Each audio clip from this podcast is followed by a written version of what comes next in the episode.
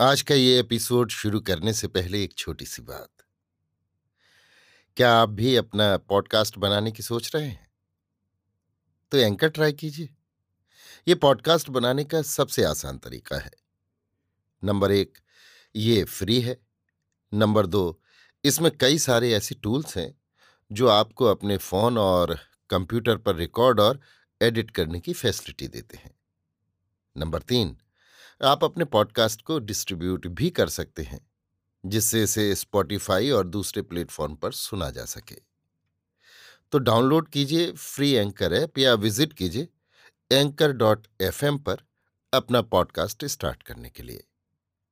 ये तो थी एक छोटी सी जानकारी, और अब शुरू करते हैं एपिसोड का सिलसिला। तो आज के एपिसोड में लीजिए सुनिए। अयोध्या सिंह उपाध्याय हरिऔध के लिखे उपन्यास। अधखिला फूल की, छब्बीसवीं पंखड़ी, मेरी, यानी समीर गोस्वामी की आवाज़ में। बासमती के मारे जाने पर दो चार दिन गाँव में बड़ी हलचल रही। थाने के लोगों ने आकर कितनों को पकड़ा। मारने वाले को ढूंढ निकालने के लिए कोई बात उठा न रखी। पर बासमती से गाँव वालों का जी बहुत ही जला हुआ था। इससे लाख सर मारने पर भी थाने के लोग अपनी सी न कर सके। अंत को उन लोगों को हार माननी पड़ी और दो चार दिन पीछे गाँव में फिर चहल पहल हुई। आज बंसनगर की निराली छटा है। फूल पत्तियों से सजकर वो दूसरा स्वर्ग बन गया है। घर घर द्वारों पर बंधनवारें बंधी हैं। केले के खंभे गड़े हैं और जल से भरे कल से रखे हैं। स्त्रियाँ मीठे सुरों में गा रही हैं।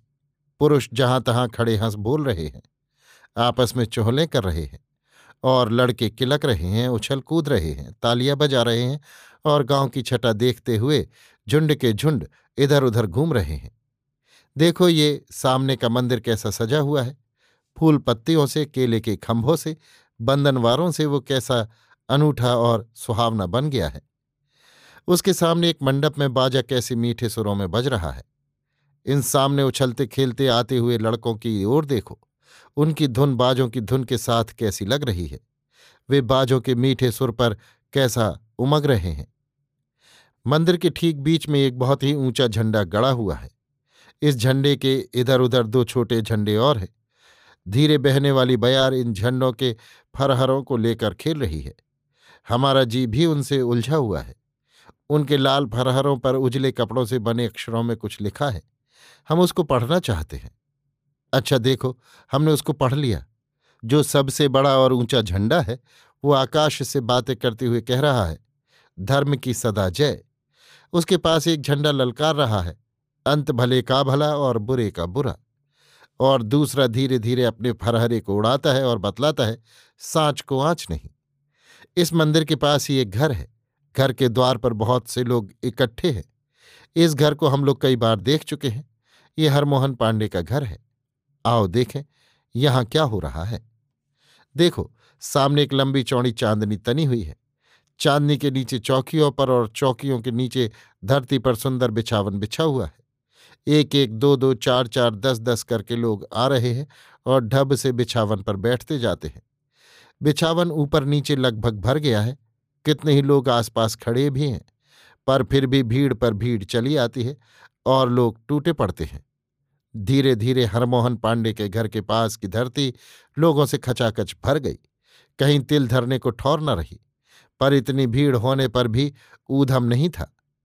सब लोग चुपचाप किसी की बाट देख रहे थे। पान बट रहा था, पंखे झले जा रहे थे और हरमोहन पांडे अपने दस बीस साथियों के साथ इन सब लोगों की आव भगत में लगे हुए थे। अब हम घर के भीतर भी चलकर देखना चाहते हैं। वहाँ क्या होता है? हम लोगों में भले मानसों के घर में जाने की चाल नहीं है। जिस भले मानस के घर में लोग बेरोक टोक आते जाते हैं, न उसी को कोई भला समझता है और न वही भला गिना जाता, जो ऐसा करता है। पर आप आइए, हमारे साथ चले आइए, घबराइए नहीं। हम लोग सब ठौर बेरोक टोक आ जा सकते हैं और अपने साथ औरों को भी ले जा सकते हैं। इससे न घर वाले को ही कोई बुरा कहता है, न हम ही लोगों को कोई बुरा बनाता। जब ये चाल है तो वो चाल भले ही न हो। हमको और आपको हिचकने का कोई काम नहीं। आइए, चले आइए, देखिए कैसा निराला समा है। आपने कभी खिला हुआ कमल देखा है? और जो देखा है तो ऐसे बहुत से कमल जिस तालाब में खिले हों, क्या ऐसे किसी तालाब की छटा की सूरत आपको है? आपने कभी हँसते हुए पूरे चाँद की शोभा देखी है? और जो देखी है तो ऐसे सैकड़ों चांदों से सजे हुए आकाश की छवि को आपने अपने मन में कभी आंका है? हरे भरे पत्तों की आड़ में डाल पर बैठकर कोयल को आपने कभी कूकते सुना है? और जो सुना है तो कितने ही पेड़ों की झुरमुट में ऐसी कई एक कोयलों के बोलने की छटा का ध्यान आपने कभी किया है? जो सुरत नहीं है, मन में कभी नहीं आका है और ध्यान नहीं किया है तो उसकी सुरत कीजिए। उस छवि को मन में आकिए और उस छटा का ध्यान कीजिए। और फिर हर मोहन पांडे के घर की शोभा को उससे मिलाइए। आज हरमोहन पांडे के घर में सैकड़ों पूरे चाँद एक साथ निकले हैं।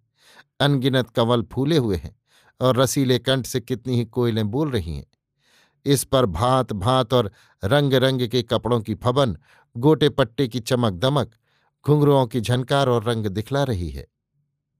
एक ठौर चढ़ती जवानी की बहुत सी छबीलियाँ बैठी हैं।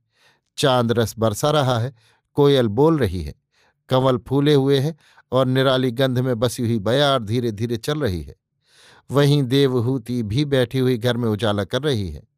आज उसके मुखड़े पर निराला जीवन है, अनूठी छटा है और अनोखा आनंद है। आज उसके गहनों कपड़ों की छवि देखे ही बनाती है। पास ही बैठी हुई छबीलियाँ उसको छेड़ रही हैं और कभी इन सबों का वो ठहाका लगता है, जिससे सारा घर रहकर गूंज जाता है। हम यहाँ ठहरना नहीं चाहते। इन छबीलियों में हमारा क्या काम? पर एक बात जी में रह जाती है, देवहूति का आज ये ठाट क्यों? इस दूसरी ठौर को देखो, यहाँ देवभूति की माँ पार्वती बैठी हुई है, पास ही उसी के बय की सैकड़ों स्त्रियाँ डटी हुई हैं भात भात की बातें चल रही हैं, पर ओर छोर किसी का नहीं मिलता, जितने मुँह उतनी बातें सुनी जा रही हैं। कोई कुछ कहती है तो दूसरी अपने मन से दस बातें और गढ़कर उसमें मिला देती है। न जाने कहाँ की छानबीन हो रही है। पार्वती क्या कह रही है? जी करता है उसे सुने। पर पास की स्त्रियों ने ऐसा गड़बड़ मचा रखा है, जिससे कुछ सुना नहीं जाता। जाने दो इस पछड़े को। चलो बाहर ही चले। देखें अब वहाँ क्या हो रहा है। देखो, अभी यहाँ भी वैसा ही जमघट है।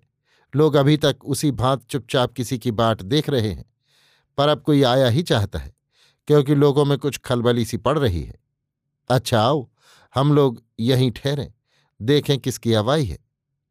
मंदिर के मंडप में जो बाजा बज रहा था धीरे धीरे वो धुन से बजने लगा। जय और बधाई की धुन से सारी दिशाएँ गूंज उठीं।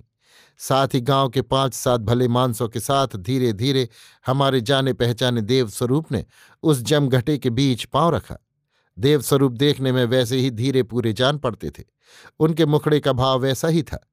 धीरज उसी भांति उस पर खेल रहा था और जैसा गंभीर वो पहले रहता था, अब भी था।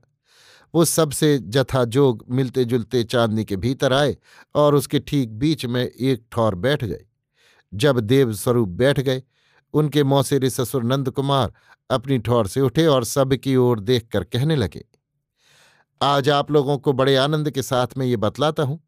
देव स्वरूप ही देवहूति के वो खोए हुए पति हैं, जिनके लिए हम लोगों का एक एक दिन एक एक बरस हो रहा था।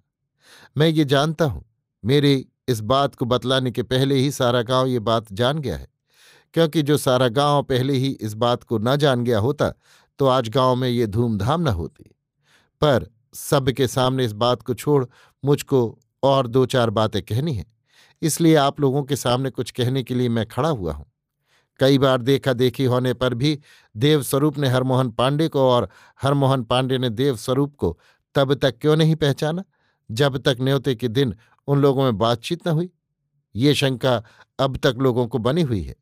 ये शंका ठीक है, पर आप लोगों को जानना चाहिए, तिलक के दिन से ब्याह के दिनों तक एक दिन भी इन दोनों जनों में देखा देखी नहीं हुई थी, और इसीलिए भेंट होने पर भी ये लोग एक दूसरे को न पहचान सके।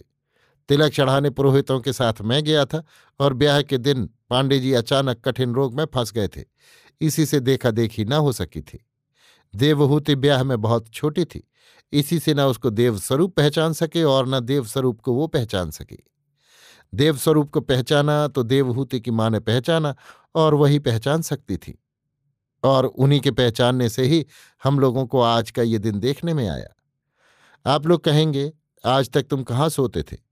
पर ये भी दिनों का फेर ही था, जो मैंने भी उसी दिन देवस्वरूप को देखा, जिस दिन ये बात धीरे धीरे सब लोगों में फैल गई थी। देवस्वरूप को लड़कपन में लोग देव कहते थे। उनके इस लड़कपन के नाम ने लोगों को और धोखे में डाला। अब मैं समझता हूँ, आप लोग सब बात भली भांति समझ गए होंगे। इतना कहकर पंडित नंद कुमार अपनी ठौर पर बैठ गए। उस घड़ी जय और बधाई की वो धूम थी, जो किसी भांति नहीं लिखी जा सकती है। जिस घड़ी ये धूम मच रही थी, एक ऐसा उजाला चांदनी के भीतर छा गया, मानो बिजली कौंध गई। साथ ही धर्म का बेड़ा पार, इस ध्वनि से सारी दिशा गूंज उठी। अभी आप सुन रहे थे अयोध्या सिंह उपाध्याय हरिऔध के लिखे उपन्यास, अधखिला फूल की छब्बीसवीं पंखड़ी, मेरी यानी समीर गोस्वामी की आवाज़ में।